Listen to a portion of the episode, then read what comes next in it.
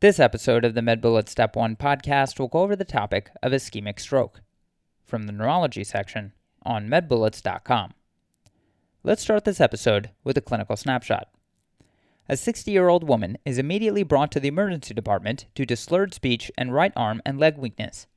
The patient was eating breakfast with her husband prior to developing these symptoms. Her husband denies his wife having any head trauma or recent surgeries. It has been 1 hour since her symptoms began. Medical history is significant for hypertension and type 2 diabetes mellitus. On physical exam, the patient can comprehend, but speech is impaired. There is 0 out of 5 strength in both right, upper, and lower extremities.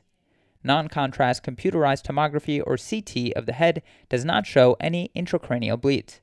After further evaluation, she was started on intravenous tPA.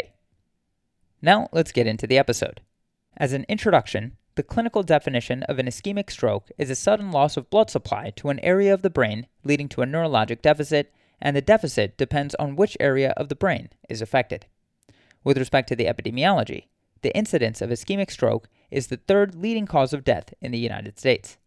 Risk factors include hypertension, diabetes, smoking, atrial fibrillation, mechanical valves, valvular abnormalities, patent foraminal valley, significant decreased ejection fraction, hypercoagulable state, family history, and prior history of stroke and or vascular disease.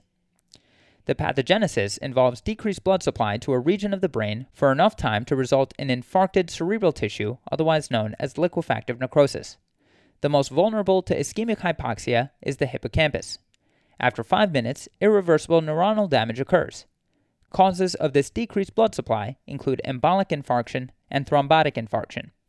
Embolic infarction is a clot typically from one region of the body that travels in the bloodstream and occludes a vessel supplying the brain.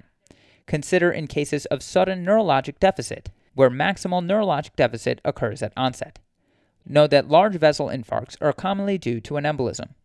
A thrombotic infarction is a clot that is locally formed in the wall of the blood vessel, usually where an atherosclerotic plaque is found. Thrombotic infarctions typically have a stuttering course. Now let's talk about large versus small vessel infarcts. In large vessel infarcts, this can include occlusion of the major blood vessels such as the middle cerebral artery, and occlusion is most often caused by emboli. In terms of small vessel infarcts, occlusion of the small penetrating arteries that supply the deep cerebral structures such as the basal ganglia, thalamus, and internal capsule occur. These are sometimes called lacunar infarcts. Now let's talk about the different ischemic stroke syndromes. We'll talk about anterior circulation strokes and posterior circulation strokes. Examples of anterior circulation strokes include middle cerebral artery or MCA stroke, anterior cerebral artery or ACA stroke, and lenticulostriate artery stroke. So starting with middle cerebral artery or MCA stroke, symptoms include contralateral weakness and sensory loss in the face and upper limb. Other symptoms include hemi-neglect if the non-dominant hemisphere is involved. Another common symptom is aphasia, specifically Broca's aphasia if the superior division of the MCA is involved in the dominant hemisphere, or Wernicke's aphasia if the inferior division of the MCA is involved in the dominant hemisphere. This may also result in a right superior quadrant visual field defect. As far as lesion localization, motor and sensory cortices are distributed by the MCA. An MCA stroke will also involve Wernicke's or Broca's area. Moving on to anterior cerebral artery or ACA stroke, symptoms include contralateral weakness and sensory loss in the lower extremity. As far as lesion location, motor and sensory cortices are supplied by the anterior cerebral artery or the ACA. Finally, moving on to a lenticulostriate artery stroke, symptoms include contralateral weakness and sensory loss in the face and the body in the absence of cortical signs, for example, neglect.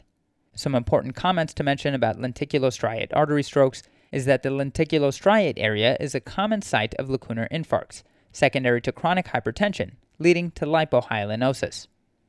Now let's talk about posterior circulation strokes. We'll talk about medial medullary or Dejerine syndrome, lateral medullary or Wallenberg syndrome, lateral pontine syndrome, locked-in syndrome, and posterior cerebral artery or PCA occlusion. Medial medullary or Dejerine syndrome is secondary to occlusion of the paramedian branches of the anterior spinal artery and or the vertebral artery. Symptoms include the triad of ipsilateral hypoglossal palsy, contralateral hemiparesis, and contralateral lemniscal sensory loss, for example, proprioception. As far as lesion localization, medial medullary or Dejerine syndrome affects the lateral corticospinal tract, the caudal medulla, and the medial lemniscus. Moving on to lateral medullary or Wallenberg syndrome, this is secondary to occlusion of the posterior inferior cerebellar artery or PICA or the vertebral artery. Symptoms can include dysphagia, hoarseness, decreased gag reflex, vertigo, and decreased pain and temperature sensation of the ipsilateral face and contralateral body. Other symptoms can include Horner syndrome and/or ataxia. As far as lesion localization, lateral medullary or Wallenberg syndrome will affect the lateral medulla involving the nucleus ambiguous, vestibular nuclei, lateral spinothalamic tract, spinal trigeminal nucleus, and sympathetic fibers. The lesion can also be located in the inferior cerebellar peduncle. Moving on to lateral pontine syndrome, this is secondary to anterior inferior cerebellar artery occlusion. Symptoms include facial paralysis, decreased salivation, lacrimation, and taste from the anterior two-thirds of the tongue.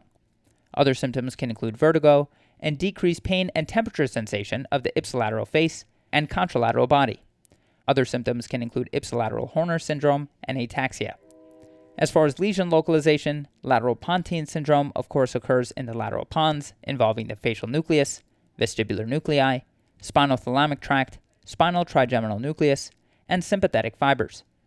The lesion can also be localized to the middle and inferior cerebellar peduncle. Moving on to locked-in syndrome, this is secondary to occlusion of the basilar artery. Symptoms include quadriplegia, bulbar manifestations, the ability to perform vertical eye movements, and preserve consciousness. Lesion localization includes the vertical pons, lower midbrain, and medulla affecting the corticospinal and corticobulbar tracts, as well as the oculomotor nerve nuclei and paramedian pontine reticular formation. Finally, posterior cerebral artery or PCA occlusion. Symptoms of posterior cerebellar artery or PCA occlusion include contralateral hemianopsia with macular sparing. Lesion localization is the occipital lobe. Moving on to imaging, a non-contrast head CT should be performed in patients presenting with symptoms concerning for stroke and to exclude intracerebral hemorrhage. CT angiography should be performed to assess for a thrombus and to evaluate the carotid and vertebral neck arteries. As far as magnetic resonance imaging, indications include MRI/MRA, which can aid in assessing infarct volume for further management. Other studies include labs like a CBC, basic metabolic panel, prothrombin time, partial thromboplastin time, and cardiac enzymes. Now let's go over the histology with respect to time after the ischemic event and the corresponding histologic findings. So at 12 to 24 hours, you will see a red neuron in which the cytoplasm is eosinophilic, the nuclei is pycnotic, there is cell body shrinkage, and loss of Nissl substance. At 1 to 3 days, you will see tissue necrosis and neutrophilic infiltration. At 3 to 5 days, you will see macrophage or microglial infiltration. At 1 to 2 weeks, you will see reactive gliosis and vascular proliferation. At greater than 2 weeks, you will see a glial scar. The differential diagnosis for an ischemic stroke includes transient ischemic attack and a hemorrhagic stroke. The key distinguishing factors between a transient ischemic attack and an ischemic stroke is that in a transient ischemic attack or TIA, there is no evidence of infarction on brain imaging. Symptoms are transient and completely resolve after the event. Keep in mind that a transient ischemic attack is a major risk factor for ischemic stroke in the future. Treatment of a TIA or transient ischemic attack includes lifestyle modification and medical treatment like aspirin, statins, antihypertensives, and glycemic control to reduce future ischemic stroke risk. Treatment of an ischemic stroke can be medical or operative. Medical treatments include intravenous tPA, which is indicated for use in patients presenting with stroke symptoms, excluded to have an intracranial hemorrhage, and time since symptom onset is within the last 3 to 4.5 hours. Operative options include mechanical thrombectomy, which is indicated for use in patients presenting with stroke symptoms, excluded to have an intracerebral hemorrhage, and a proximal large artery occlusion involving the anterior circulation whether or not the patient received tPA. It's also indicated when the time since symptom onset is within the last 8 hours. Complications of an ischemic stroke include intracerebral hemorrhage, seizures, and aspiration pneumonia. Okay, so now that we've gone over the major points about this topic, let's go over a few questions to apply the information and get a sense of how this topic has been tested on past exams. The first question reads, a 59-year-old woman with a past medical history of atrial fibrillation currently on warfarin presents to the emergency department for acute onset dizziness. She was watching TV in the living room when she suddenly felt the room spin around her as she was getting up to go to the bathroom. She denies any fever, weight loss, chest pain, palpitations, shortness of breath, lightheadedness, or pain, but reports difficulty walking and hiccups. A physical examination is significant for rotatory nystagmus and decreased pinprick sensation throughout her left side. A magnetic resonance image, or MRI, of the head is obtained and shows ischemic changes of the right lateral medulla. What other symptoms would you expect to find in this patient? And the choices are 1. Decreased gag reflex, 2. Language impairment, 3. Left-sided tongue deviation, 4. Paralysis of the right lower limb, and 5. Right-sided facial paralysis.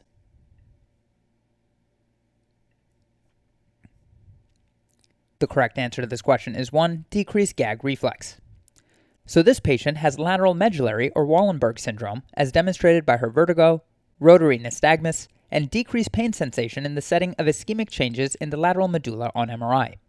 Other symptoms characteristic of lateral medullary syndrome include decreased gag reflex. Lateral medullary syndrome is a result of an acute ischemic infarct of the lateral medulla oblongata located in the brainstem. It is most commonly due to occlusion of the posterior inferior cerebellar artery, or PICA, a part of the posterior circulation of the brain. Patients may present with a variety of complaints due to the various neural nuclei that may be affected. Common presentation includes nausea/vomiting, vertigo, nystagmus, decreased pain and temperature sensation from the contralateral body and ipsilateral face, autonomic dysfunctions, and ataxia. It is worth noting that nucleus ambiguous effects, which include dysphagia, hoarseness, and decreased gag reflex are specific to PICA lesions. To quickly go over the incorrect answers, answer 2, language impairment or aphasia, is usually present in strokes that affect the language centers of the brain, that is Wernicke and Broca's area, which are supplied by the middle cerebral artery. Answer 3, left-sided tongue deviation, is seen in strokes in the caudal medulla, which is supplied by the anterior spinal artery.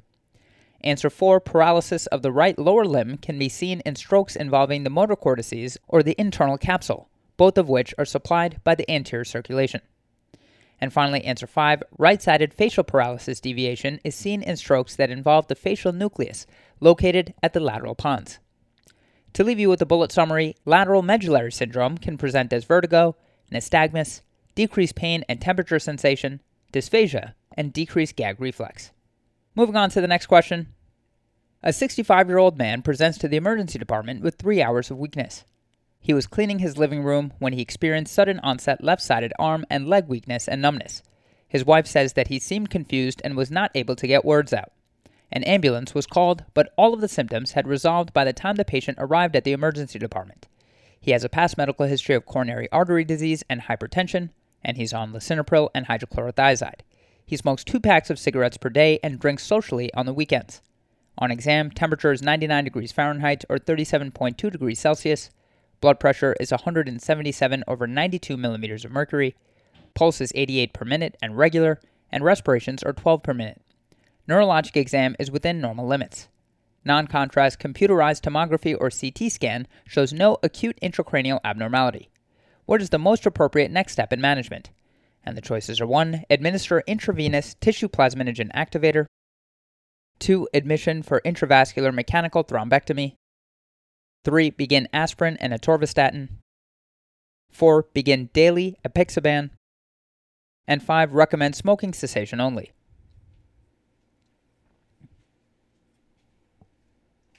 The correct answer to this question is 3. Begin aspirin and atorvastatin.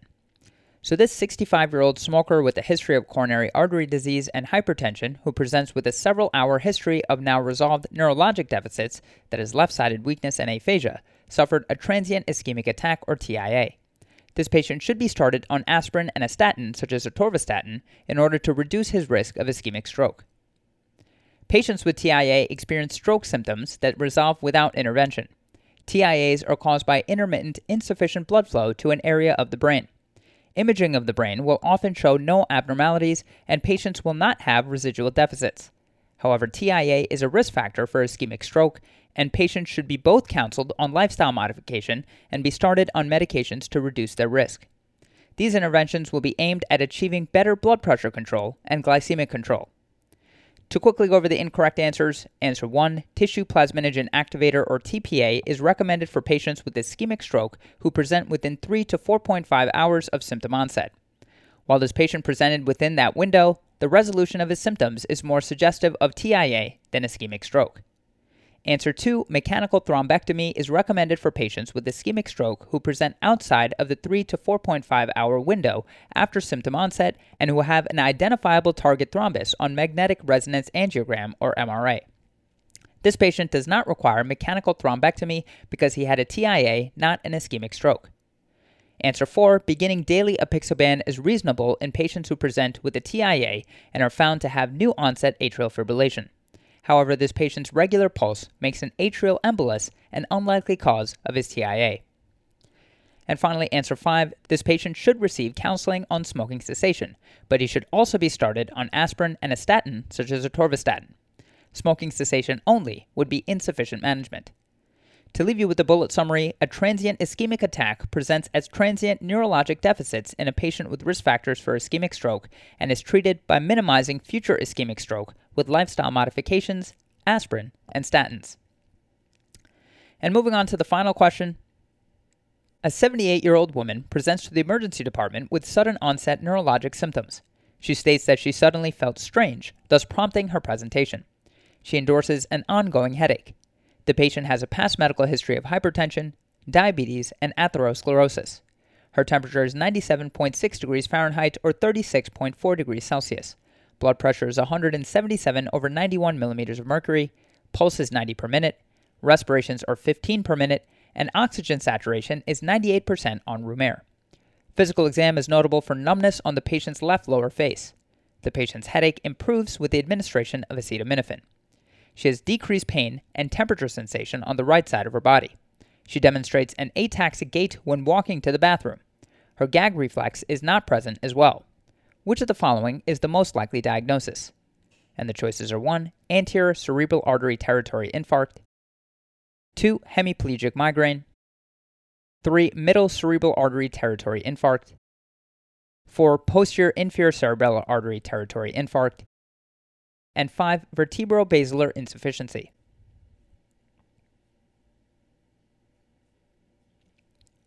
The correct answer to this question is 4, posterior inferior cerebellar artery territory infarct. So this patient is presenting with sudden onset numbness on her lower face, decreased pain/temperature sensation on the right side of her body, ataxia, and an absent gag reflex, which are concerning for lateral medullary syndrome or Wallenberg syndrome. This is caused by a left posterior inferior cerebellar artery territory infarct in this patient. So to quickly review, lateral medullary syndrome occurs when there is an infarct of the territory supplied by the posterior inferior cerebellar artery or PICA. Presenting symptoms include a contralateral loss of pain/temperature sensation from the involvement of the spinothalamic tract, a central Horner syndrome that is ipsilateral from descending hypothalamic tract involvement, and an absent gag reflex with trouble swallowing caused by dysfunction of cranial nerves 9 and 10. Lateral medullary syndrome can cause vertigo.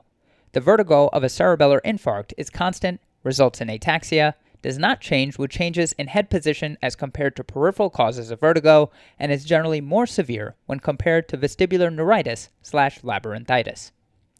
To quickly go over the incorrect answers, answer 1, anterior cerebral artery territory infarct will present with notable lower extremity weakness that is contralateral to the lesion, mild upper extremity weakness that is contralateral, as well as personality changes and urinary incontinence.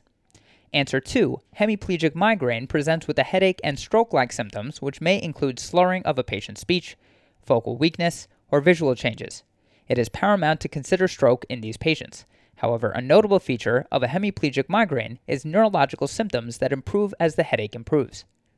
Answer 3, middle cerebral artery territory infarct presents with profound upper extremity weakness that is contralateral. Speech deficits like aphasia or dysarthria are common in a left middle cerebral artery infarct and hemineglect, in particular when a right middle cerebral artery infarct is present. And finally, answer 5, vertebrobasilar insufficiency presents with vertigo, nausea/vomiting, syncope, nystagmus, dysarthria, dystonia, and an ataxic gait. Findings are often bilateral and vertebrobasilar artery insufficiency. To leave you with a bullet summary, lateral medullary syndrome, or Wallenberg syndrome, occurs secondary to a posterior inferior cerebellar vessel territory infarct and presents with contralateral pain/temperature sensation loss, a central Horner syndrome, and an absent gag reflex. That's all for this review about ischemic stroke. Hopefully that was helpful. This is the MedBullets Step 1 podcast, a daily audio review session by MedBullets, the free learning and collaboration community for medical student education. Keep in mind that these podcasts are designed to go along with the topics on medbullets.com, and in fact, you can listen to these episodes right on the MedBullets website or mobile app while going through the topic. If you've gotten any value from the MedBullets Step 1 podcast so far, please consider leaving us a 5-star rating and writing us a review on Apple Podcasts. It will help us spread the word and increase our discoverability tremendously. Thanks so much, and we'll see you all tomorrow.